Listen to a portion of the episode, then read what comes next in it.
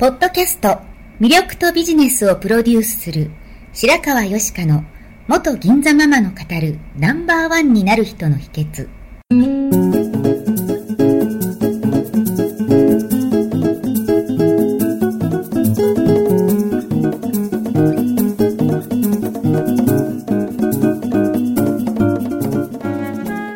外資系企業の OL から銀座のナンバーワンホステスそしてママに。12年間にわたって多くのお客様や従業員の心理成長に関わり人の本質的な魅力や能力を引き出し業績アップにつながるコーチングを行ってきました。内面世界のケアと外側の世界へのアプローチの両輪でナンバーワンの輝きを放っていく方法を白川よしかがさまざまな角度からお伝えしていきます。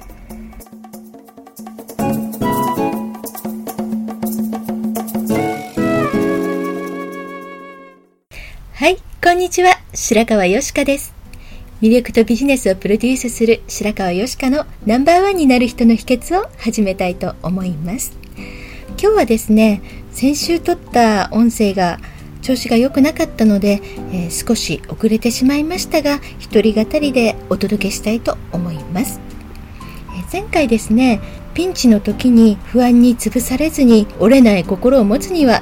ということでゲストの三条さんとお話をしたんですけれども、えー、極度の不安は私たちをがんじがらめにして動けなくしてしまうものですよね。今日は不安ということについてもう少し掘り下げてみたいと思います。不安を英語で fear って言いますよね。F-E-A-R これの頭文字をこういうふうに言ってる方がいらっしゃったんですね。F は false 間違っている。ということですね。E は expectation 予測。A は appearing 見える。で最後の R が real 現実ということですね。つまり1とは間違った予測が現実のように見えていること。というふうに解釈することができるんですね。で不安。っていうのはもともと人間に備わっている、うん、防御機能みたいなものだと思うんですよね。不安を感じるっていうのは。なぜかっていうと自分の命が危険にさらされた時にやばいぞって感じて逃げたり何かをしなければならないものだったんですね。こういうふうに差し迫って命を脅かすような状況の不安ともう一つはある状況に対して自分の頭であどうしようっていろんなことを予測してしまう考えてしまう思考とそれによって引き起こされる感情それが不安になっているというふうに捉えられると思うんですね。本当命が危ないっていう危機的な状況だと不安について考えて不安を膨らませてる暇はないから対処してると思うんですよ。火事場のクソ力みたいな感じで。何かできたりするんですね。ですけれどももう大抵何かを予測したりすることで現状に思考と感情を混ぜ合わせてもっともっと悪くしてしまったり本当にその状況を引き起こしてしまうっていうことが起こってくると思うんですね。思えば私の母もすごく心配性な人だったんですね。で何かにつけて最悪なことを考えて、まあ、もちろんその最悪のパターンを考えて最善を取るっていうことはすごく大事なことなんですけれども最悪のことばっかりに意識が捉えているとなんか本当にそれが現実化してったりとか自分自身がいつも不安な気持ちになってて辛いんじゃないかなってこう見てて思ったんですね。やっぱりこう身近な人には幸せな気持ちで過ごしてほしいじゃないですか自分自身不安にとらわれたりすることは良くないんだなって子供心に思ってじゃあそうじゃない心の持ち方をするのにはどうしたらいいんだろうっていうふうに考えてたことも、まあ、今思えばこう心とかコーチングとかに興味を持ったことにつながっているのかもしれませんが。そのどんどん悪くなってしまう思考から抜け出してそこからチェンジさせて新しい真実とか情報を見つけて差し替えるっていうことをしてあげることが大事ですよね。で不安が現実化しない方に逆側に集中していく。で不安の反対は何かっていうと愛なんですね。人は不安を動機に行動するとなくすことを恐れて戦いが始まったりします。ですが愛を動機に行動すると多様性を認め合ってみんながどうつながるかということに迎えると思うんですね。で先日の140億の負債から立ち直った三条さんですがそんな状況の中でも自分を信じる愛する家族を守るという愛を基盤にした気持ちが不安を深掘りすることなく反対のベクトルの方にどう向かうかどう集中していくかっていうことの原動力になってたのではないかと思います、えー、不安は特に日本人は感じやすいらしいんですね。というのもセロトニンっていう気分を良くする脳内物質があって聞いたことあるかと思うんですけれどもそのセロトニンは一回分泌された後にまた戻されないと神経にいるままだと人はどんどん不安を感じるらしいんですよ。でその出たセロトニンを戻してあげる酵素があってそれが酵素セロトニントランスポーターっていうらしいんですけど、まあ、そのままやんかって感じなんですけどそのトランスポーターさんが少ないと不安を感じやすいらしいんですね。でその酵素が少ない人はアメリカ人は19%しかいないのに対して日本人は68%いるらしいんです。つまり日本人はもともと心配性な国民っていうことですよね。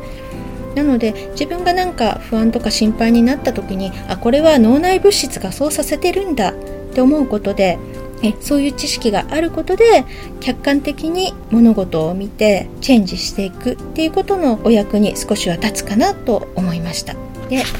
え私の好きな本の中に「神との対話」っていう本がありまして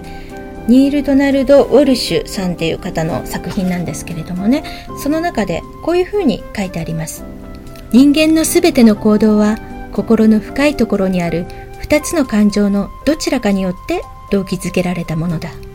それは不安と愛だ。事実人の感情は2種類しかない。つまり心は2つの言葉しか持たない。そしてその2つはかけ離れた両極に位置している。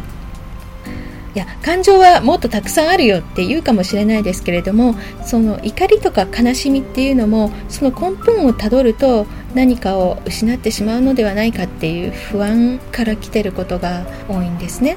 なのでさまざまな感情を突き詰めて考えると不安か愛かになるのではないかということです。そしてですねこうも書かれてます。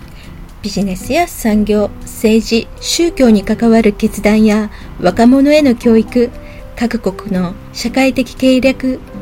あなたが所属する集団の経済的目標、戦争、平和、攻撃、防御、侵略、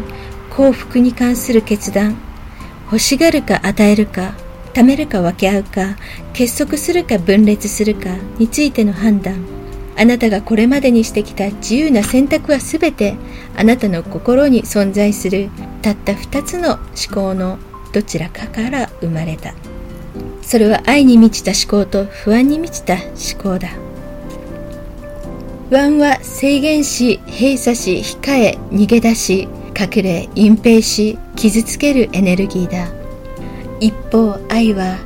発展し解放し放ちとどまり明らかにし分け与え癒すエネルギーだ。不安は布で私たちの体を隠し愛は裸で立つことを許す。不安は所有するものすべてにしがみつき握りしめる。愛は所有するものすべてを人に与える。不安は強く抱きしめ愛は優しく抱きしめる。不安は攻撃し愛は改める。どの思考言葉行いはすべてこの感情のどちらか一つから生まれる。それについてはあなたには別の選択肢はない。なぜなら選ぶべき他の感情がないからだ。けれども2つの感情のどちらかを選ぶについてはあなたは自由に選択することができる。自由に選択することができるなら不安より愛を選びたいですよね。不安の真っ只中にいる時は愛に変換するのが難しいこともあるかもしれません。でもそういう時にあえて立ち止まって客観視して思考と感情を手放すということをしてみてほしいんですね。そのために今瞑想とかマインドフルネスとかいろんな方法があるかと思うんですが結局自分が不安の中にいるの嫌じゃないですか。そこをチェンジして一旦愛に立ち返る。愛に立ち返った時じゃあどんな選択肢があるか考える。